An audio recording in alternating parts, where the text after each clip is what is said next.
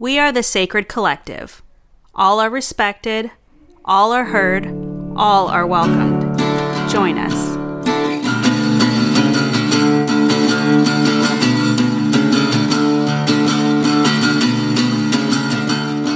Welcome, everyone, to another episode of the Sacred Collective podcast. Uh, we have another special guest. We have Milo Winslow.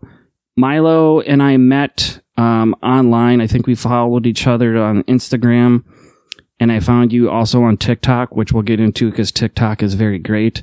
Um, I am not a content creator. I am a lurker, which sounds creepy. It's not, but it's just very fun to connect with people in on the internet um, so we're going to get into into all this. I met Milo online. Um, I posted a Instagram post. Uh, I want to say like a month ago now. And if who wants to be on the podcast, just tell their story. And you reached out, Milo. So I'm going to stop talking and I'm going to turn it over to you, Milo. This is like a background of who you are, um, like anything you want to say, like where you grew up, what did you do, you know, what makes you you. Awesome. Like that's a huge question, but here we go. Um, so yeah, I'm mainly on TikTok and it's always that gay Milo. I keep it real simple so that I'm easily found.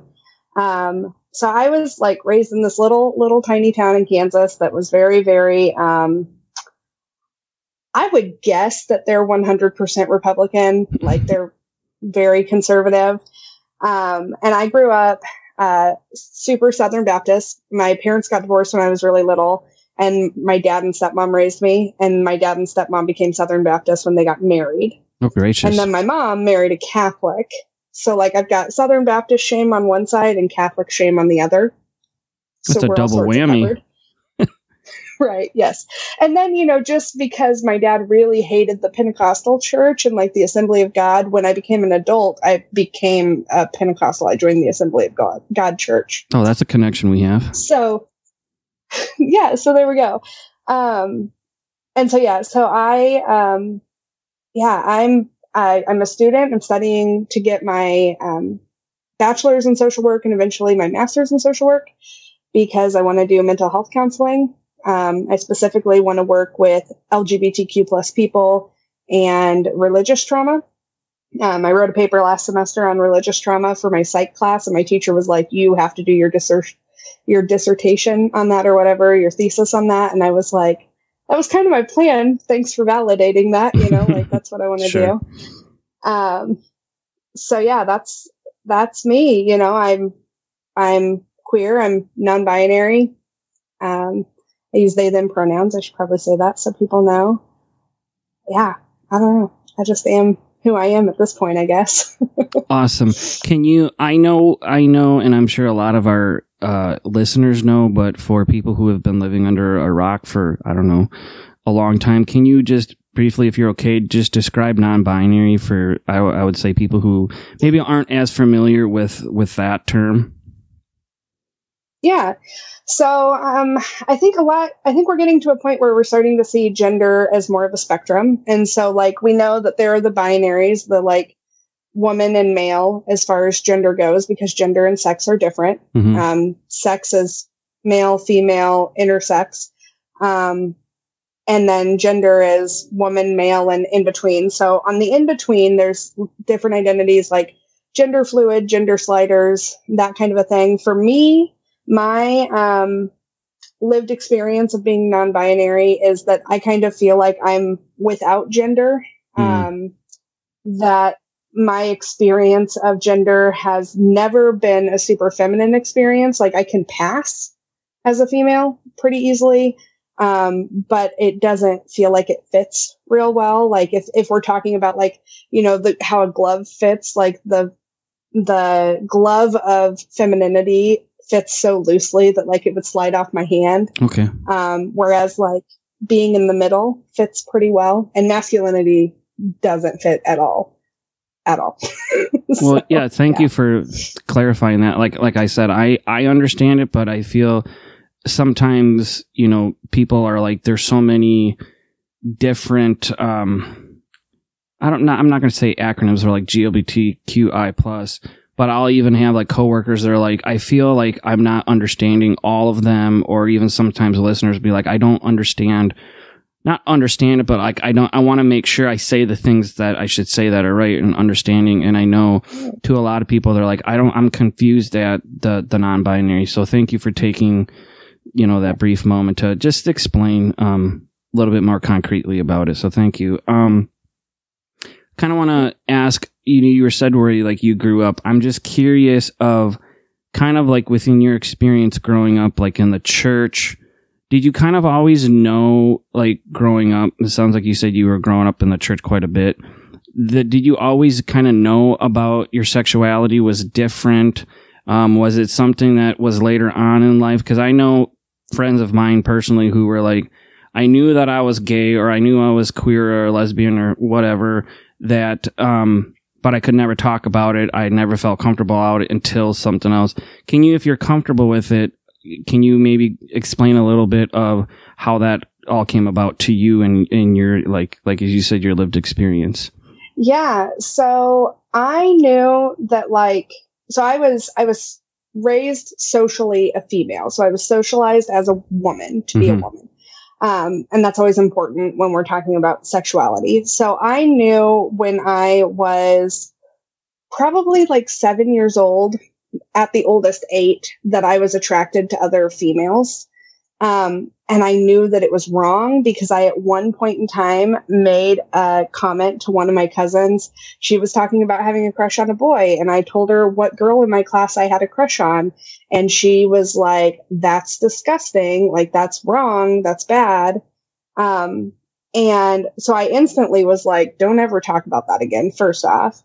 Um, and then in my memory, it was that same week at church, but we know that like childhood memories time is not real in childhood memories. No, like no, it's not. So, but the way I remember it is that next that next Sunday at church was one of my pastor's sermons where he talked about sexuality, and I had one of those like I grew up with one of those um, brimstone and fire Southern Baptist preachers who's you know, the church is always hot and his face would turn bright red and he'd slam his fists on the pulpit when he was talking about things he really cared about.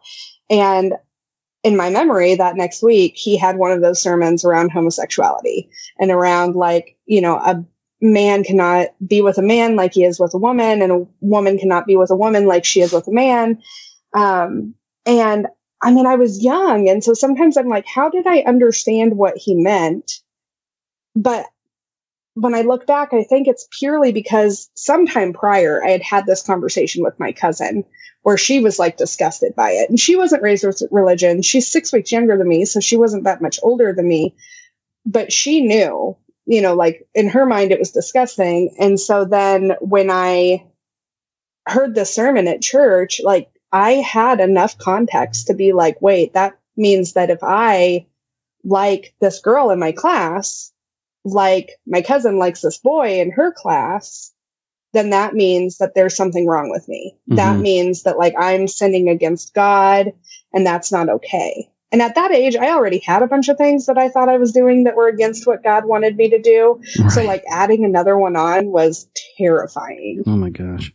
I'm know? I'm so sorry that uh, you had to go through that. I mean, everyone's story is their story, but it's just I'm, you know, I'm a cisgendered, you know, white male who, you know, loves women. You know, it's why I married a wife. And so to me, it's easy. For me, it was an easier experience, obviously. But uh, all my friends who, my friends and family who are queer, uh, just hearing their stories and now even like hearing your stories, it's just like I sit back and I was like, sometimes I feel like I had it hard just growing up in the church, dealing with sexuality and purity culture and all these gender roles. So, uh, I always say to people, I I'm sorry that people had to go through that trauma because it's it's bullshit that you had to go through it. So. Well, and purity culture on its own is trauma. Oh like that's gosh, a thing. Yeah. Like purity culture on its own is trauma. But then you add in something like queerness or mm-hmm. you know being transgender or any of those things, and it's like, oh, so like trauma multiplied. You know, like it's because when you're I don't know when you're when you're being told constantly when you're socialized as as female when you're being told to like protect your body and guard it from you know guard your brothers in faith from sin, but then you're not being guard you know like you kind of start to see like am I guarding myself from sin because all of the people I'm all of the girls I'm surrounded by are also guarding our brothers in sin? And it just makes us like really complicated I don't know internal dialogue around all of it Right. because then I'm also like always wondering, are there other girls around me that feel the same way that I do? And am I causing them to sin? you know, and so that's a lot of that's a lot of burden to put on a child. Yeah, and I was actually talking to my wife the other day because my wife and I met. Like I, my background in schooling um, is uh, through a lot of conservative colleges and seminaries, but I never was really conservative. I just went there because that's how I was raised, and I got into those schools. It's fascinating when you tell people like, and I tell people my background in schooling, and they're like, "And you're the way you are because of why." It is what it is. But my wife and I met at an Assemblies of God school here in the Twin Cities because I'm in the Minneapolis St. Paul area, and I can just remember growing up in the church, growing up like in this kind of really Pentecostal environment of them talking about purity culture all the time. And that's why I had like MJ on and I've had other like we've like cuz Sacred Collective before before the pandemic started was a bunch of like people like friends of mine most of us from seminary who have kind of like deconstructed and some of us are atheists some of us are Christians some of us are we don't know what the hell we are but we kind of just have these conversations of being like hey like and we came up with the name Sacred Collective cuz it's like we all have a sacred story to tell whatever that is, whether you believe in God or not, I feel like everyone is sacred. So we came up with that. And collective is we're all a collective people. It's not a, as cool of a name as people would think it is, but that's kind of like our, you know, mission statement, I guess, if to use that kind of language. Um, but you know, growing up in purity culture, it's like I've talked with my wife and I'm like, I've been married to you for almost 11 years. And I'm like, I still, there's this one or 2% of stuff in my head that I still can't get out. That purity culture as a straight white male, okay, have where I'm just like, is it okay if I do this to my wife? Like, if I'm like, I'm asking her and she's giving me consent, but like, can I hug her? Can I like, is it, you know, is some of these things where you're just like, I'm almost 40 years old and I'm like, can I, can I still do this? Is this okay? And my wife is like, yeah, the same thing is in my head too. Even though according to the church and according to wh- whoever, it's like, yeah, you guys are married, whatever. And it's just some of that stuff. And it's not as, I'm not saying it's like bad for me at all, but I, you know, I've even told people, and like I was talking to MJ a couple weeks ago where I'm like, it's much more for women. Don't get me wrong. And, and like you said, even for, queer people, but even for a lot of men, men don't talk about it a lot, but I know a lot of men who grew up in the church with me who were like, we don't know anything about our body. We think our body is just shameful. And I think that's all the purity culture did for everyone was just realizing like we're all fucked up people. They wouldn't say that, but pretty much we're all wretches. We're all pieces of shit and our bodies are our temple and we better not do anything sexual to it because God's going to strike us down dead. Then you get out of the church or you get out of that experience, and then you're like, well, I have a really fucked up version of my body and of myself. What the hell do I do with it? Right. You know what I mean? Oh man. Well, and one I think one of the like topics that I talk about the most between like TikTok and Instagram probably is shame Mm. because like I grew up with a whole ton of shame. So like my parents got divorced when I was really little because my mom cheated on my dad and I found out when I was 18 that like Oh. I am the result of that cheating. Um, which explains a lot of like the church how the church shamed me because they used a lot of my mom's behavior against me and it makes sense now but it didn't back then. And so like shame was so such a big factor in my life. Like I missed church every other Sunday because I was with my mom and my mom didn't go to church. Hmm. My stepdad took us to the Catholic church sometimes, but otherwise, you know, we didn't go to church on Sundays. Um, and so like that was something I was shamed for. I was shamed for like looking like her, acting like her, sounding like her. And then on top of that, you know, I was shamed for I would ask questions that were like not allowed to be asked. I remember asking a question about something to do with Noah's Ark when I was like seven years old and having the teacher like look at me and tell me I wasn't allowed to ask that question, that that was not an appropriate question to ask. And I kept persisting. So she told me to ask my dad. And when I did, he just refused to answer. Like he just like went silent treatment on me.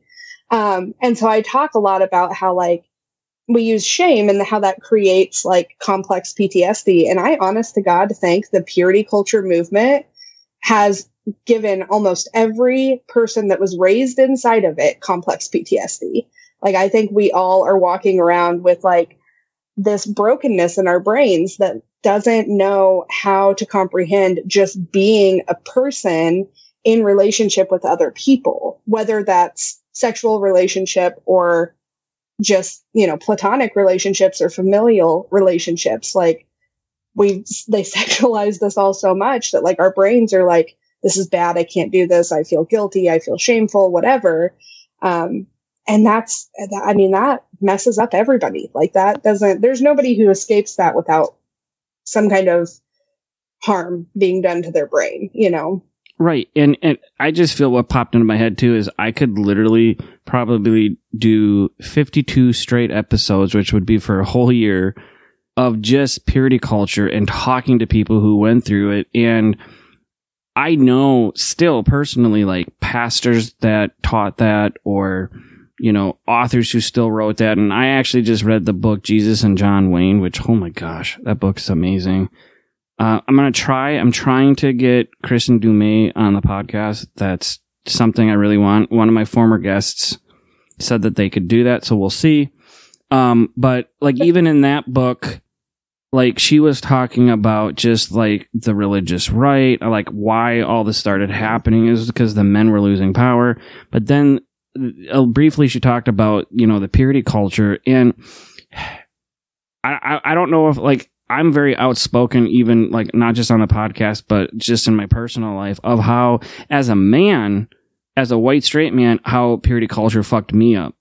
And, and I'm like, I got kicked out of my youth group because I, during one of these sex talks or sex weeks that they like to have at church, like where all the boys get together and then all the girls get together, like this kid who wasn't even from our church, but like a, he came with one of the, you know, youth students. This kid was talking about how, you know, he was horny and he, you know, he liked girls. What should he do? Like, you know, whatever, just, you know, puberty, whatever. We were like in, I mm-hmm. think like 11th grade. And like the youth pastor was like, oh, you know, like you, you, you know, your body's a temple of God and, you know, your body's holy. You need to give it to your wife and da da da da da. And then he was like, well, masturbation's a sin. And I'm thinking, hold up. What? You know, I was like, uh, I don't think that that's true at all. And I'm thinking at the time, I'm like, I masturbate and it feels great. Uh, and, you know, it's like, what? And I remember, like, my heart, Milo, mm-hmm. was beating so fast and it's like, like it felt like whether you call it the Holy Spirit, whether you call it like just a conscience, I was like, this is some bullshit. I need to say something. So I raised my hand in front of like all these other guys and I was like, that's wrong. I was like, that's just wrong. I was like, and I knew I was going to get in trouble, but I was like, it was like just bullshit, right? Like my bullshit detector went off and I was like, masturbation isn't a sin. I was like, it, it is something that's normal. I said all creatures, all animals do it. If it wasn't normal and whatever, then why do we all do it? Oh, well, it's because it's sinful, da da da. And I remember my youth pastor came up to me afterwards. He's like, Do you really regret what you said? I said, No, not at all. And he's like, Well, you can't be in this youth group at all. And I said, I don't want to be under you if you're just filling these kids' heads with lies. And then it comes find out, like just a couple years ago, like two years ago, him and his wife got divorced because of uh moral failure. Whatever. Um which happens a lot to a lot of these people. It does, yes. So I mean, all that being said, was just like and I'm I'm an overweight guy. I've always been overweight. I struggle with a thyroid disease that I never knew I had until like five years ago, and I've always just personally, and I haven't said this on the podcast before, but I personally hate the way I look. But at this, and that's one of the reasons I've gotten tattoos all over my body because I just don't like I don't like my skin. I don't like, ju- you know, just little tiny things. And, and I'm like, I don't say this to my mom or like my brother because they're going to look at me and be like, what? Like, we didn't know this about you. And, and, and, and I know that Milo, it goes back to that purity culture where it was like, Mm-hmm. you know, like your body's terrible, you know, your body's a temple, your body's terrible. Like if you touch yourself or if you look at somebody that you're attracted to and, you know, whatever. And it was just like, it was almost like in a way, like the way I dress, the way I act, like my tattoos, like the music. It's almost like my way of like rejecting of this status quo of what's expected of me and and what the church and what society tells me. And I always joke with people, I'm like, I'm a nonconformist because I said whenever the church tells me to do something, I was like, nope. You know, whenever society tells me to like do something, I'm like, nope. You know, and like when religious Yep. people are like, you need to do this, I'm like, why? Well, because I say so. And I'm like, who gives you the authority to say that? God doesn't. No, it doesn't. you know, so Right. Yeah. Well, you know, we're starting to see a lot of um, like nutritionists and sex educators coming out and saying like purity culture and diet culture are very, very linked oh, because all of it is about micromanaging bodies and oppression and control of other people. And there's a great, um, I actually, I interviewed her for a paper that I wrote last semester. Her name's, um, Alissa Rumsey. She's on Instagram and she's a nutritionist and she and, uh, Erica Smith have both done quite a few posts on how they're, how they're linked. It's something that I like dive into a little bit. Anytime I start to dive into like anti-diet culture stuff, it lasts about a week and then I get overwhelmed and then I'm like, I just need to, I'm not there yet, like that part of my journey. Um, but they're both doing really great stuff, um, about that because it is like anytime we're trying to control people's bodies or, you know, gatekeep people's bodies, like that is all, it's all the same. It's just different pages of the same book, you know? hmm and it sucks. And the other thing that I was thinking about too is like, if we believe in a God, like this is the thing that gets me with these youth pastors and masturbation. If we believe in a God and we believe that that God created our bodies, hmm and then we believe that like the pleasure buttons on our bodies are made to feel pleasure, then who are we to say that God has anything like gives two damns what we do with those pleasure buttons. Like, why would he give us something that makes us feel good and then tell us you're going to hell if you use it? Right. Like, that just has never made sense to me at all. Never at all. one thing I asked my parents, and knowing my daughter, who's very inquisitive, very whatever, sometimes I'm like, oh shit, my daughter's going to ask these questions to me when she gets older. Like, uh, I don't know. Is that a good thing or a bad thing? I don't know. Um, but I remember saying to my parents, even like when I was going through puberty, and I went through puberty a little bit earlier than most guys just because of my weight and my issues. So my body thought it was older than what it really was. So I started growing like facial hair and body hair at like 11 or 12 where all my other friends like their voice hasn't even cracked you know so i was like mm, okay i'm right. i you know i guess i'm doing this before everyone else but i remember even like some of these bible stories that we were told like adam or not adam and eve but like mary and joseph well when you you're you read about it you're thinking oh these people were like in their 20s or 30s well no you look at it in the way i was taught was like no mary was really young. She was like 12 or 13 and like joseph was like 30 which is really perverted. And i mean that was rape. If you well can, you know the holy spirit impregnated her. Anyway but still that's still gross. But i remember going to like my parents and i was like if sex before marriage is wrong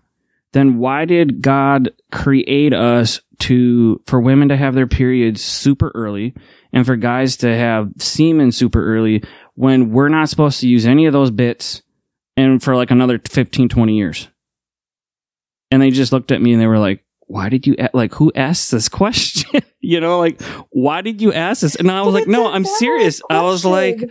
I was like, it's a valid question. I'm like, if this is sinful and this is wrong, then I'm like, why do women sometimes as young as 10, 11, 12 get their period? Where in our society, you're not even adult for like six or seven years later.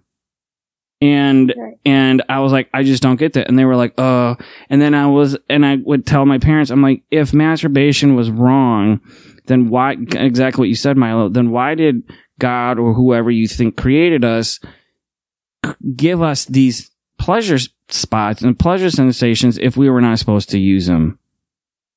And I, I just don't get that. And I think you're like with that too. Like, uh, why, why is this wrong? Why is this sinful? Whatever. If they're in our own bodies and that we should experience it. Right. Well, and that's one of those things that, like, okay, so first off, like, honor that sacred curiosity. I've been on this huge thing about sacred curiosity lately because I was like shamed out of don't ask. I was shamed out of curiosity. I was shamed to like not ask questions. Um, and now I'm realizing that my questions are what like drive me to like be a better human most of the mm-hmm. time. So like I ask a question like, why is masturbation sinful, then I realize I don't think masturbation is really sinful because I can't believe in a God who would give us pleasure and then take it away. Right. Like that. And so then I'm like, now I'm not a person who will tell someone else that masturbation is wrong or sinful. So like, you know, so my questions always end up leading me to, to something that's far more sacred, which is connection with humans and, um, empathy and, and justice and things like that. Um, but like when we're talking about, um, just like going to our families and asking them these questions and then like they're just flabbergasted or shaming about it when the reality of it is is like that is something that is like integral and words are hard for me sometimes um it's intricate int- i can't say it integral yeah. Yeah. i have a slight t yes i have a slight slight tbi and sometimes it shows up in how i pronounce words and then I and I know they're wrong. So, anyways, but it's so it's such a part of who we are as humans is to ask these questions, you know, and so it's it's interesting to me because I hear a lot like people on TikTok or in my Instagram DMs being like, I wasn't allowed to ask these questions. And now like I need to ask these questions, but I don't want to ask these questions. Like they're scary to ask to people that I don't really know, you know, or whatever. Um, and the thing of it is like I don't know. I, I think I've mostly gotten to a point where I'm like, I can't believe in a God who won't let me ask the hard questions. I mm. can't believe in a God who, if I say, you know, like, why would you give me something that's pleasure related and then tell me not to use it? Like, what kind of torture is that? Right. Because it is, especially when you're such a young, when you're such a young kid and you've got that and you're feeling those feelings, like that's a, that's a level of torture and I just, I hate that for people that we have to go through that and have, you know, we live in that for so long. And not only that, but like I, I grew up with like the super belief that, um, sex, sex is only for, um, conception. Like you're only supposed to have sex to try to conceive, to try to make a baby. Um, and then I was infertile. Like I had to have a hysterectomy because none of my female organs worked. I had a bunch of disease and illness and stuff. And so it's like, okay, so does that mean I'm never supposed to have sex? Because that's not happening. Like, you know, and there are a lot of women and men, both, who are infertile and can't have children. And so are we just saying, like, oh, that means that God doesn't want you to have sex with your spouse that you're now married to because you didn't know this before you got married? Right, right. You know, and it's just it's one of those it's just so much control like all the time. It's just control. Um, and I, I, kind of enjoy getting into this argument with people on tiktok when we're talking about um, like gay marriage and stuff like that when they're like oh sex is between a man and a woman. It's only supposed to be to conceive. And i'm like what about all of the cisgender heterosexual couples that can't conceive like why don't you understand that as also being problematic because not everyone can just conceive. Very true. And not just that, but look throughout history. And I'm not even talking about like biblical history, but just look throughout history. There's people all throughout the centuries who have had sex just for sex. You know, right. for just pleasure, for pleasure. And I mean, I, I grew up in not, I didn't grow up that hardcore where, where like sex was for procreation. That was the ultimate thing, the ultimate goal but it was like, well, sex is fun, sex is pleasurable, but it has to be with your spouse. And it's like, right. well, and I, I was always told too in the church, well, you know, if you have sex before you're married, um, then part of your personhood, part of your spirit is forever connected. Yeah, I know. You heard that too. For, for you know, for, for, like part of your spirit, part of your or whatever, whatever this mystery thing is, is going to be forever connected to that person. And I wasn't a virgin when I married my wife, and I looked at her and and I was like, "Well, does this like freak you out?" She's like, "No, n- not at all." And I was like, "But we were told in quote unquote purity culture that, you know, part of me is with these other women I've slept with. She's like, no, it's not. And I was like, I know. And I was like, those people meant something to me at a time. That's why I did, that's why I had sex with them.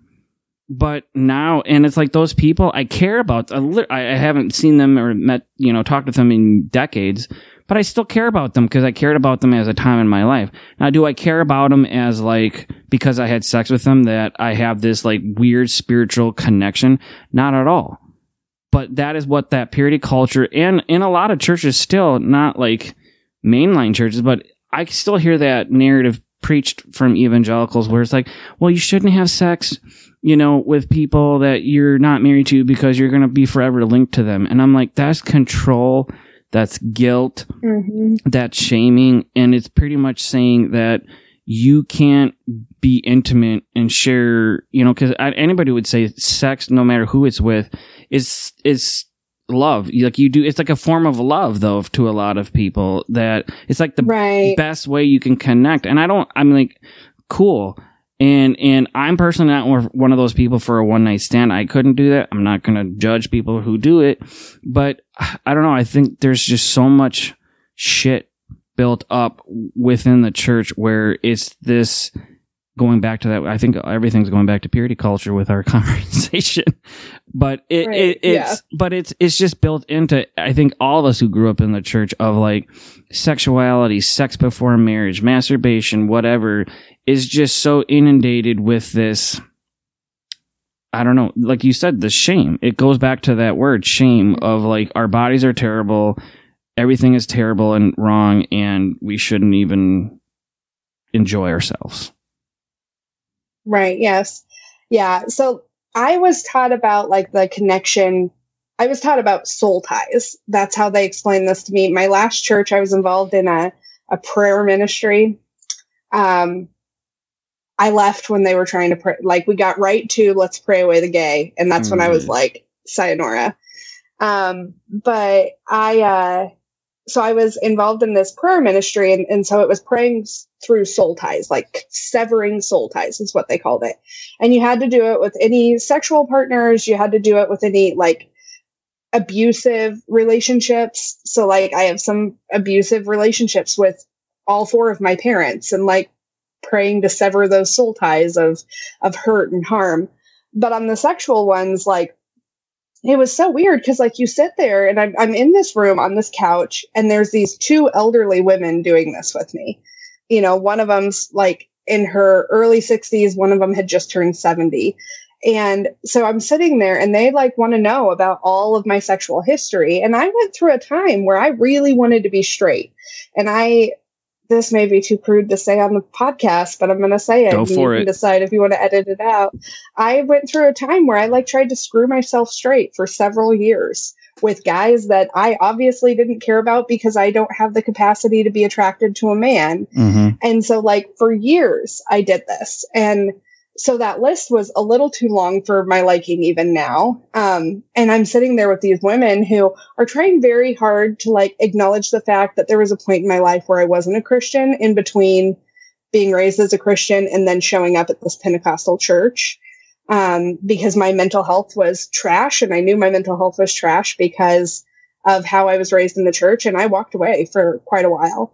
Um, and so like you're sitting there and you're like praying and you're telling them these stories and i'm you know saying like you know god please forgive me and all of these things. And like i look back now and i'm mortified because first off like it was like my consent in this situation was very very small like i showed up and i wanted to do it i worked for the church and i needed to like clear out the sin in my life that was a part of it to an extent and i also just was a little bit more easily manipulated back then and so my consent was very small, but I told them the stories because I wanted help. Like I genuinely wanted to feel better. I wanted Um, I didn't want to have depressive episodes anymore. I didn't want to have like weird nightmares that I'd been having for years. I didn't want my to have anxiety anymore. And I mean, I was with a real therapist at that time, but these women were telling me that all of this hardship in my life was created by the fact that I had all of this past sin and that if I went through and I cleared out all of this past sin, that that would then help me to not have so many symptoms. And so I'm doing these things and I'm trying my hardest to clear out all of this past sin.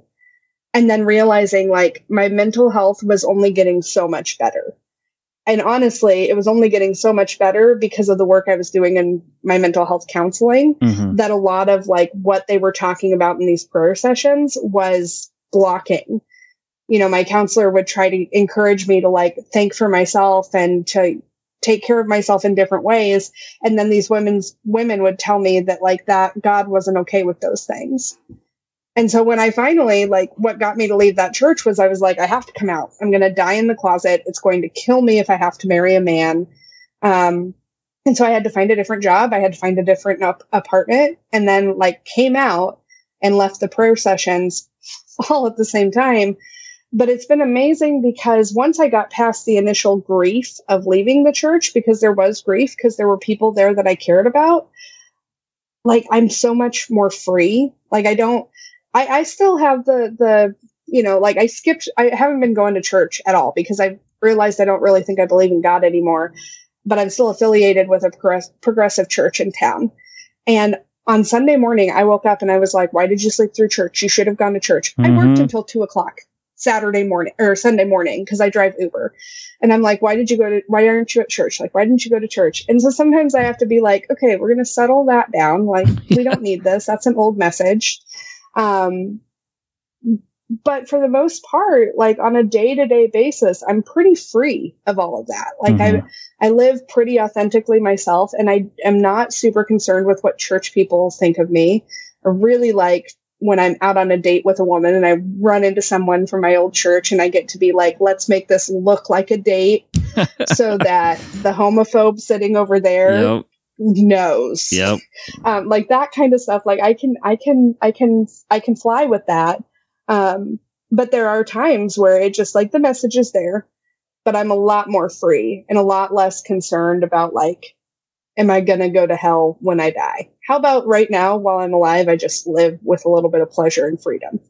And that's fantastic. And I'm, I'm so, I'm so happy that you found that freedom, you know, that you found that safe time, that safe place to come out. And, um, you know, and I'm sad, I'm sad that you had to you know, like pray the soul, you know, sever those soul ties, whatever you said, or pray the gay, you know, that pray the gay way when you're like, I am gay and I'm not going to pray this away because this is part of me. Mm. Um, yes. Which I kind of leads maybe into what we've kind of been talking about, but like deconstruction, that, that big D word.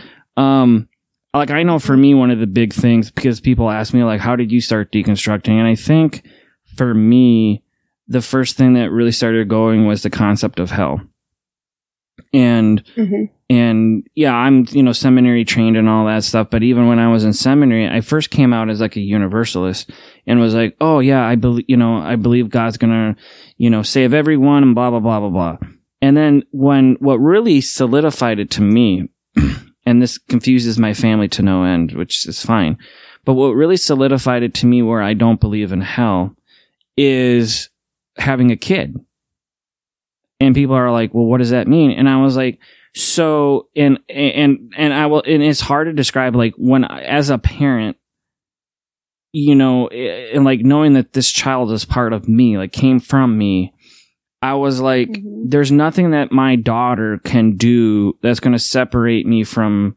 my love for her. Like, there's not. I'm like, if she does some stupid stuff growing up in her life, she, you know, she murders someone, yeah, she's going to go to jail. If she, you know, breaks the laws, you know, she'll has to pay the, you know, time for the crime she does. Uh, all these things. And I'm like, but I will never stop loving her. I will never start, stop supporting her or caring for her. But yet Christians preach a God that is like, oh, you don't believe the way I want you to, you don't live the life the way I want you to, well, not the way God says it, but the church says it, then you're going to burn in hell for all of eternity and I hate you. And I was like, how in the world does that sound like a loving God? That's not. And I and I tell people the God of the Old Testament and the Jesus that we see in the New Testament are different versions of God. And people are like, "No, they're not." I said, "Yes, yes. they are." I said, "If any yes. anybody who reads the Bible, God of the Old Testament, Yahweh, is what God was called, and then you see Jesus in human form." I said, two totally different understandings of God. And I was like, I want to believe in the God that we see in the New Testament who kicks ass, you know, hates religious people, hates politicians, and I want to reject the Old Testament God. And people are like, well, you can't. It's one and the same. Anyway, but I would tell that to like my family and like people in my family who are conservative, and they're like, that just doesn't make sense. And I'm like, your parents. Like, when you became a parent, the whole idea of hell should just be like, nope, this just doesn't exist. But the problem there is that some people don't have that level of empathy. Like, I have some friends who are still technically evangelical. I mean, they're not homophobes, but that's about where they're like, they then they're evangelical after all of that. And I asked them one time, like, because I got to a point where I was like, I can't believe in hell anymore. And they were like, well, that's ridiculous. Like, what do you think happens to bad people? Basically. And I, and I posed to them, like, what would you do if your daughter, like, if your daughter had done all of these horrible things and you just was so she had you know she had broken laws she had stolen money from you she had done the worst things imaginable to you would you still love and forgive her and they're like it depends on how much horrible stuff she's done and i'm no. like how the hell can you justify that? And these are the same friends that like, you know, my dad went no, no contact with me because I had mental health issues. So did my stepmom. And now I'm no, no contact with my mom because she's pretty transphobic and problematic in a lot of ways. And these are the same people who over and over again told me like, your family should never, never go no contact with you. Like family is family. They should love you no matter what.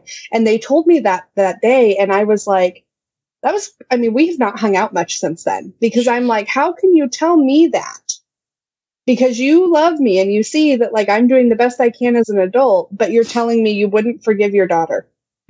Like that's not okay. And there are so many evangelical parents who, because they do believe in a conditional God, mm-hmm. they'll preach an unconditional God and then put conditions on, on the love. But they they believe in an unconditional God. And I think that they, they do like that. That's why so many LGBTQ plus people don't have relationships with their family because so many of those families go, well, you know, you have to do the work to earn, you know, you have to do the work to earn your way to the kingdom. And if you're separating yourself from God, you are putting us at risk from separating ourselves from God. So like we can't do that. Um, and recently I've been like really into there's a, a TikTok creator who is talking a lot about how like religion is like an addiction and she's comparing um they I think her, I think their pronouns are they. Mm. Sorry, I'm trying to remember. Um, but they are comparing, um, like people who are de- deconstructing because of religious trauma in their families to people who um, join ACOA, which is Adult Children's of Alcoholics, mm-hmm. and how like the trauma, like the CPTSD trauma symptoms are very linked. Like they're very much the same. And part of it is because when our parents are worshiping these, this God and they believe everything this God says, it's just an addiction. It's an addiction yeah. to the religion and it will make them do whatever they want to their children because they're doing it in the name of God. And like, so, you know, and this was something actually, this was one of the things that started uh, Walms and I talking on TikTok was he had made a video talking about how um, the difference between sec- secular humanism and Christianity is that a secular humanist always thinks of the, the people that they could harm first. Whereas when you have a God in a, the Bible telling you what to do. Whenever you want to do something that's not morally right, you can just say, well, God told me to do it. And like the second I saw like that video and then started watching these religious trauma addiction, you know, parental addiction stuff videos, I was like, oh my gosh, that's what it is. Like they use God to justify their actions, but they worship God over everything else. And so it doesn't matter how much you hurt your kids, how much trauma you cause your kids. If it's in the name of God, then that means that it's okay. That means that, you know, that's justifiable. And I look at my own family and I can see like I had a, a suicide attempt in 2012. I had to be flown to another state to a hospital. My dad called me on the phone and, and started crying because he just felt so bad because he wasn't going to get me and get to see me in heaven because I had tried to kill myself. No. How does that help the kid? How does that help a 20 year old to like feel like they're loved and supported? It didn't. Like all it did was like really damage our relationship. And I think back to that and I'm like, I, I, I knew he wasn't biologically my father at that point. So there was a lot of drama in that relationship. Hmm. But I think back to that and I just am like, that's, that's pure evil. If your Yes. God tells you to tell someone who's sitting in a hospital bed, having been brought back to life the night before, that they're going to hell because they tried to kill themselves. If your God tells you that, that's evil. Mhm. Like that statement is evil. Um, and justifying saying that to a child is never going to be okay. And I know I was 20, but I was his child. Mhm. You know, I was still, he had still raised me. He was still the parental authority in my life that I looked up to at that point in time. And so, but he can justify that because God told him to. Gosh, I'm oh god, that's so brutal. I'm sorry. But what you were said though is so true of I think most people and I think you kind of you kind of like snuck into my head a little bit because this is how I'm feeling a lot about faith and religion is people this is uh, how I use it. I use different language, but I'll say Christianity to most people it's get out of hell free card. Um but it's it's they don't understand Christianity, they don't understand the Bible. They're just like, well, and I actually have family who I'm like, if you if if you found out that there you know Jesus saves everyone, that that there is God, that there's a heaven and everyone goes to heaven, like even Hitler or even like all, any of these bad people that God somehow sanctifies all these people, how would you feel? And they're like, well, what's the point of believing in Jesus then? If everyone if everyone goes to heaven, and I'm just like, and and exactly what I said, Milo was, I was like, then you're believing in Jesus and Christianity for all the wrong reasons. And I tell people all the time when I still because I I tell people I still love Jesus and like the message of Jesus. I just think the church is toxic, and people are like, I, I don't know. It's just it's just frustrating because I'm like, I think Jesus did not, and Jesus even said he did not come to start a religion. Jesus came to start a, a new way of thinking, a new like philosophy. It's no, to me, it's no different than like Buddhism or other kind of philosophies. And, and that's, so it's like, if you're, you, and I don't think you have to be a Christian to be a nice person or to have morals. That's ridiculous. But I'm like, Jesus mm-hmm. came to want to bring people to be like, hey, you, you be nice to other people. Why? Because you're supposed to. You know, Yeah. live in the here and now. Love people. Take care of the widow and the orphan and the poor. Why? Not because I told you. It's because you're supposed to do it. And Right. and and when you hear people say things of like, "Oh, I can't," you're not going to go to heaven, or I'm not going to see you in heaven because you tried to kill yourself, or because you're queer, or whatever, whatever anybody says to their kid, it's terrible and it's nasty Right. and it's and like you said, it's evil. And and like when you were saying that, like I literally like almost started crying because I'm like, how the fuck does someone say that to someone with the straight face and with like all this like that's just so foreign to me milo i'm just like thinking about it as a parent i'm like i could never ever in a million years say that to my kid ever. And that's because you care more about the human than the the deity that's telling you how to live your life you know? Um and that that shows a lot of empathy and compassion and love and i very much appreciate that especially when i hear it from men because i hear it a lot from women. It's it's less often in my life at least that i hear men kind of vulnerably say like that's not okay and so i appreciate that a lot that Hmm. you're saying that um because i think one of the things like we have like moved so far even in some progressive Christian churches, I'm going to say this very gently, but um, we've moved so far from like what Jesus actually was because we held on to all of that Old Testament. And honestly, I think most evangelical churches worship Paul. Mhm. I, I think that the big thing is Paul, because I can tell you, like, if I pulled out all of my old sermon notes and all of that, like, we went through all of Paul's stuff at nauseum. But we very, the only time we ever went through the gospel at my last church was when it came up because Paul had referenced something that Jesus had did. Like, we Yeah. had one series where it was like, um, I don't, like, Jesus, um, who is Jesus. And in those sermons, like it was mainly based in the Gospels, but there is a lot of Paul, considering the fact that Paul didn't know Jesus when Jesus was alive. And so it's just like, you know, I think that, and Paul was a lot about control and, and, you know, Jesus didn't come to start a religion, but Paul did. Mhm. And that's the thing. I think that it's very easy to follow what Paul says because Paul's intention was to create a church. And I don't think Jesus's intention was to create a church. I think Jesus's intention was to create a social movement. Absolutely. Jesus wanted to see all of those religious leaders knocked down and see people taking care of people. Um, and that's just one of those things that like it gets me. Um, it was like my old church. So I, I worked there for a few months as um, an administrative assistant assistant.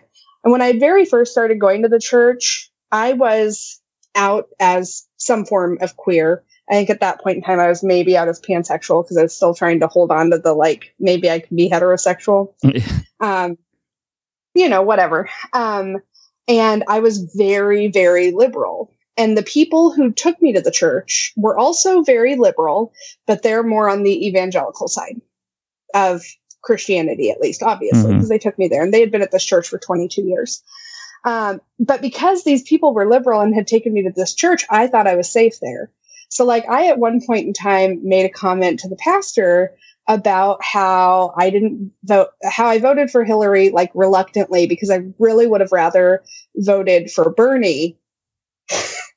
And he went off on like a Trump rant and how much he loves Trump. No, sweet. Basically, Trump's policies, not Trump as a person, but Trump's policies. Of course, of course. And so like that's when I like closeted. Like that moment was when I was like no politics, no sexuality, nothing. Um but I remember like standing there going like if Jesus was alive right now, Jesus would not like Trump. Mm-mm. Like he would be all about Bernie's type of politics, at, at least in the US. You know, maybe some different differences here and there, but Of like course. he would be far more socialist and far more like, um, not, I don't know, because we talk about big government and little government, and that's a whole other topic. But Jesus would have been pro like help each other. Mhm. And when this pastor went on this rant, he told me, you know, I think that all of our social welfare programs actually should be coming from the church. Like this should be on the church's back. Well, then I started working there and I got put in charge of like taking the calls for like benevolence.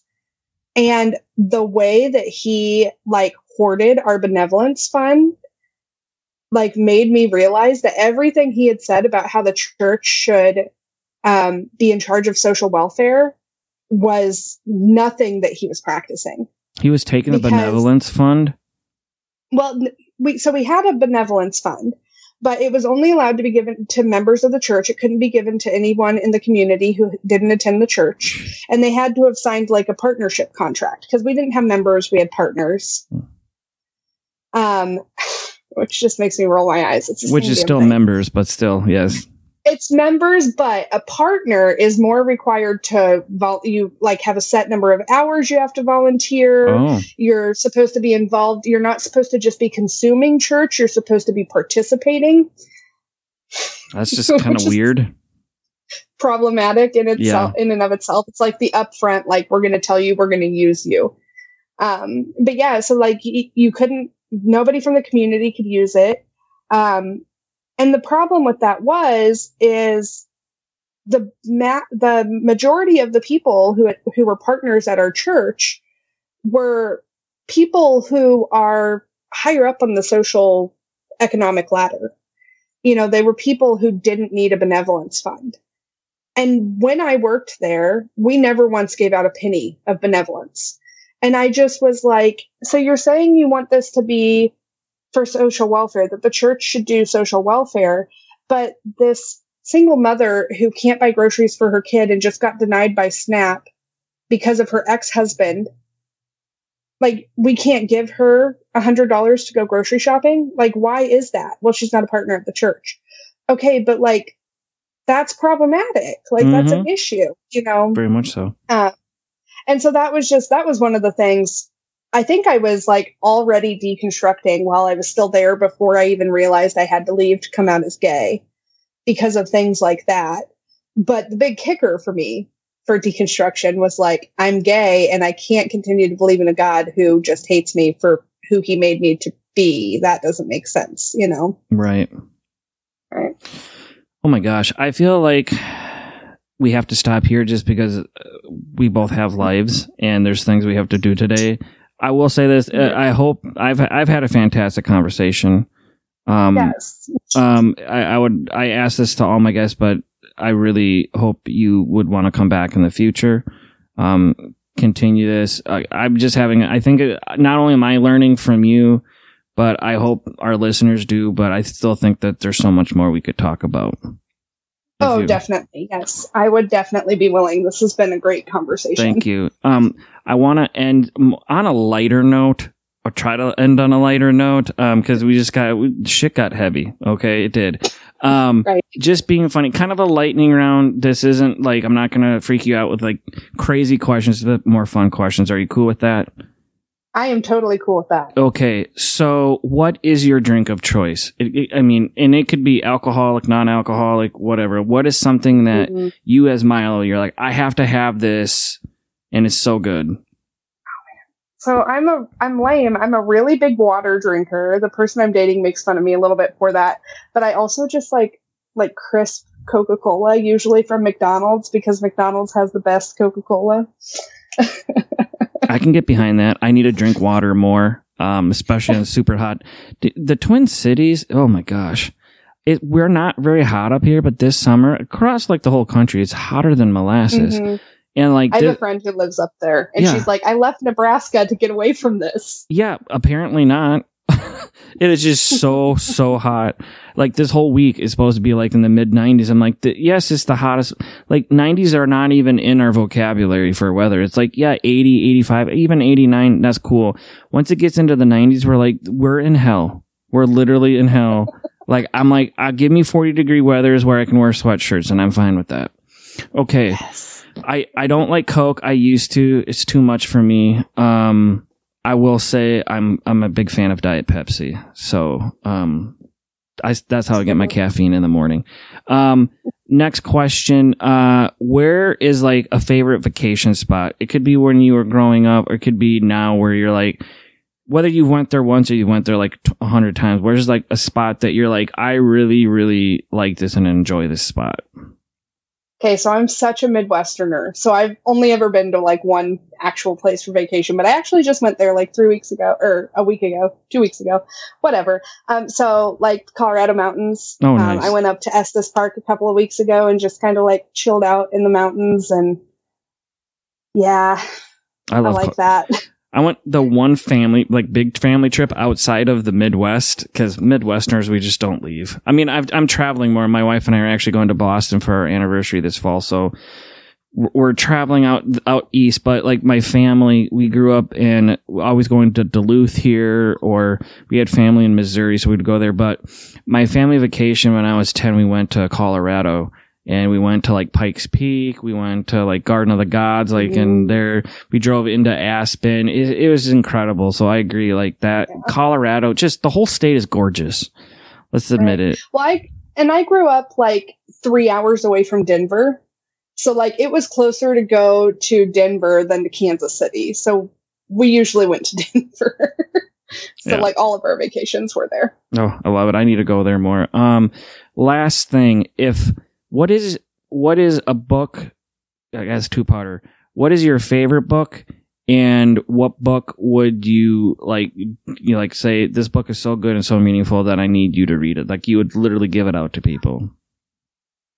Okay, so my favorite book.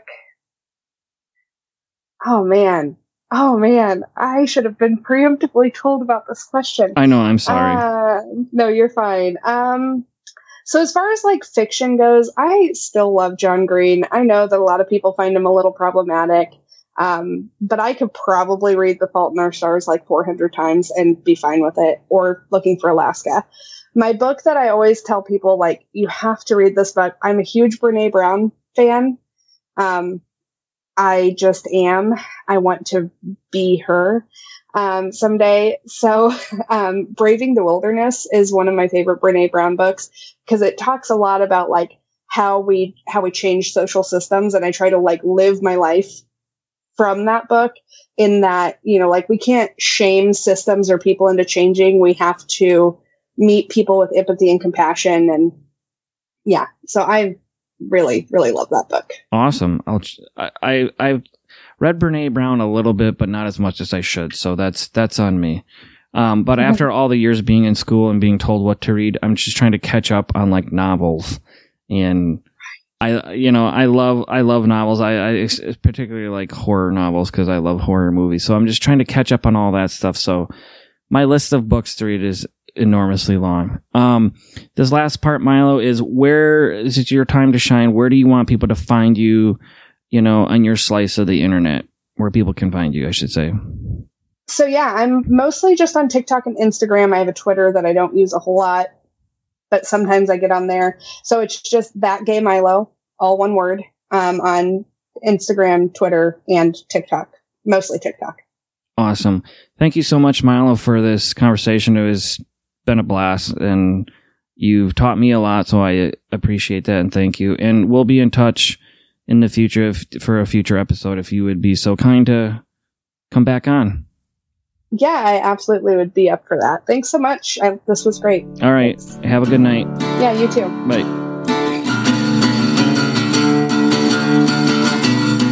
Thanks for being part of our conversation. To continue the conversation, Find us on social media at Sacred MN. You were a new language I was learning to speak. It was rough around the edges, but good enough for me. It was good.